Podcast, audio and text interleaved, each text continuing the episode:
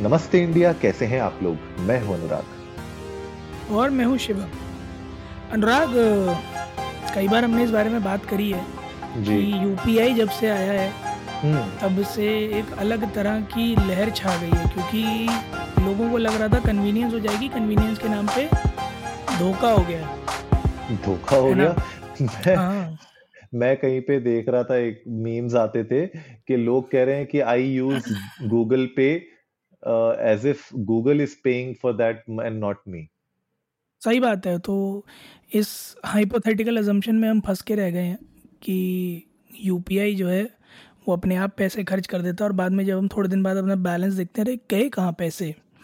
And then we realise बीस बीस पच्चीस पच्चीस रुपये पचास पचास रुपये करके जो हम चुटपुट चुटपुट कर रहे थे गुड नॉट रियलाइज़ कि कितना ज़्यादा खर्चा हो जाता क्योंकि पहले कितना सिंपल था। जेब में दो हज़ार रुपये निकाले अब पता है जेब में दो हज़ार रुपये तो दो हज़ार रुपये से ऊपर खर्च करने का मतलब है कि दोबारा एटीएम जाना पड़ेगा। हाँ जी। तो आई गेस वो जो एक चीज़ है ना वो मुझे लगता है कि अब आकर थोड़ा सा लोगों में चैतन्य जगाएगी क्योंकि यूपीआई पे अब फ़ीस लगने वाली है। हाँ यार ये मतलब ये तो सुन के मुझे भी थोड़ा सा हो गया था कि यार यूपीआई में अब फ़ीस अगर लगने लग जाएगी तो बड़ी दिक्कत होने वाली है यार।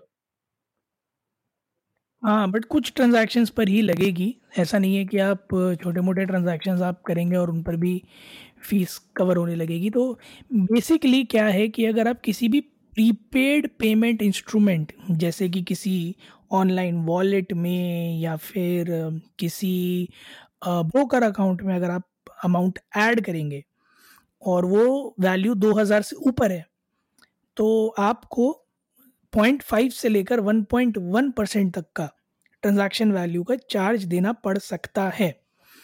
और इस न्यूज़ के आने के बाद से मुझे ऐसा लगता है कि जैसे हम अभी एपिसोड से पहले बात भी करते हैं कि कुछ बिजनेसेस हैं, जिनके बिज़नेस मॉडल तो वाकई खतरे में जाने वाले हैं, क्योंकि उनकी तो सारी की सारी जो अर्निंग थी या फिर जो पूरा का पूरा बिज़नेस मॉडल था, वो इसी बात पे डिपेंड करता था कि क्रेडिट कार्ड ऐड कर लो और यूपीआई से पेमेंट कर देना। एग्जैक्टली exactly, मतलब ये मैं खुद सोच रहा हूँ कि हम लोग इतना ज़्यादा यूज़ टू हो चुके हैं यूपीआई पेमेंट्स के। मैं देखिए अगर आप देखो तो मैं अपने रेंट्स आप मैं यूपीआई के थ्रू पे पेमेंट करता हूँ ठीक है? मंथली वॉलेट रिचार्जेस जो होते हैं वो यूपीआई के थ्रू जाते हैं। इसके अलावा बहुत सारी ऐसी पेमेंट्स हैं जो हम करते हैं। मान लीजिए आपको स्विगी से कुछ ऑर्डर करना है वो यूपीआई मतलब एक डिफ़ॉल्ट बन चुका है वो। मुझे नहीं लगता लास्ट टाइम कब मैंने एक्चुअली मैं नेट बैंकिंग खोल के नेट बैंकिंग के थ्रू मैंने कुछ ट्रांजेक्शन किया होगा। और एटीएम तो गए हुए मुझे लगता है पता नहीं मुझे एटीएम का पिन याद नहीं है अपना टू बी वेरी ऑनेस्ट ठीक है? तो इतना सहूलियत होने के बाद ये जो पूरा का पूरा यूनिफाइड पेमेंट मेथड का जो पूरा एक सिस्टम निकाला था, इस पे अब ट्रांजैक्शन पे चार्जेस आ गए हैं। तो ये मुझे ना थोड़ा सा मतलब एक सेटबैक लग रहा है। मतलब आई थिंक दिक्कत तो आने वाली है। अब किस लेवल पे आएगी? कैसा मतलब स्पेशली बिजनेसेस के लिए?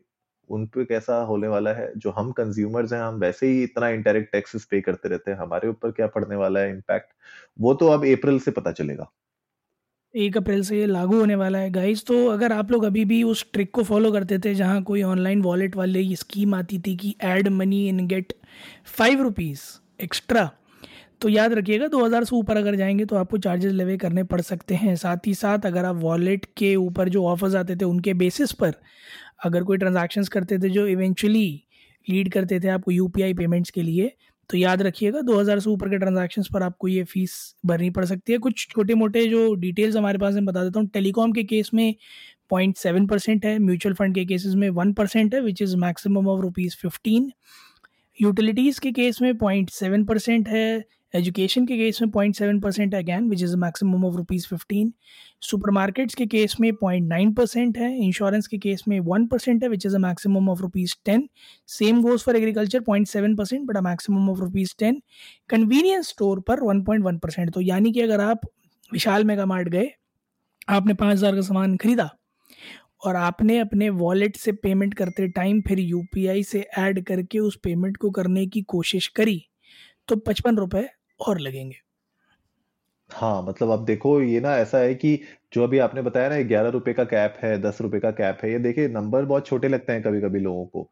लेकिन जी। अगर आप देखिए कि हम जिस तरीके से यूज़ टू हो चुके हैं पर डे अगर जो भी हमें सुन रहे हैं अगर आप अपना पर डे का यूपीआई के ट्रांजेक्शन निकालें तो आप उस हिसाब से कैलकुलेट कर सकते हैं कि कितनी आदत लग चुकी है हमको। तो वो जो दस दस दस दस रुपए करते करते जो बनेगा आपके टैक्सेस वो मुझे लगता है कि अलग लेवल पे पहुँच जाएँगे और वो बाद में आपको याद आएगा कि अरे यार तो बहुत खर्चा हो गया।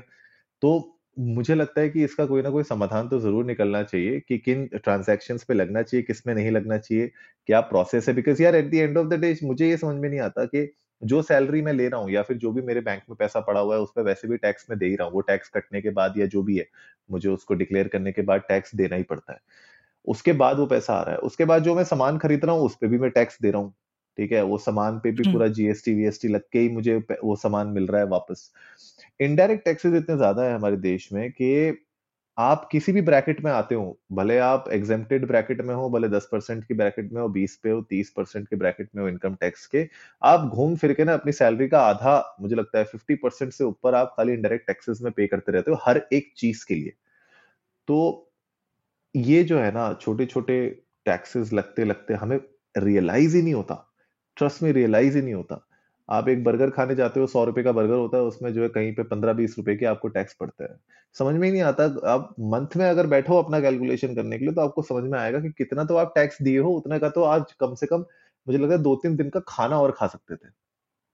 बिल्कुल सही बात है यार और अगर गवर्नमेंट कुछ ऐसी स्कीम निकाल दे कि अगर आपके मोबाइल नंबर से एसोसिएटेड कोई अकाउंट बना हुआ है और उस पर आपने कहीं भी टैक्स भरा है वो सारा भी आप जाकर आईटीआर की वेबसाइट पर देख सकते हो।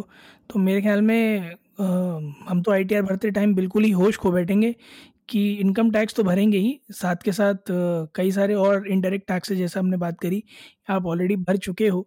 तो थोड़ा सा चीटेड सा फील होता है बट कोई बात नहीं गाइस यही दुनिया है, यही जीवन है, ऐसे ही जीना है, पर बहरहाल आप लोग ज़रूर जाइएगा ट्विटर इंस्टाग्राम पर हमें बताइएगा, आप लोगों का क्या सोचना है, क्या इससे यूपीआई को बढ़ावा मिलेगा शिकंजा कस जाएगा, क्या आप लोगों को लगता है कि बिजनेसेस इसका तोड़ लेकर आएँगे, जो एक्चुअली में पीपीआई यानी कि प्रीपेड पेमेंट इंस्ट्रूमेंट्स पर ऑपरेट कर रहे थे, हमें जानकर बड़ा अच्छा लगेगा।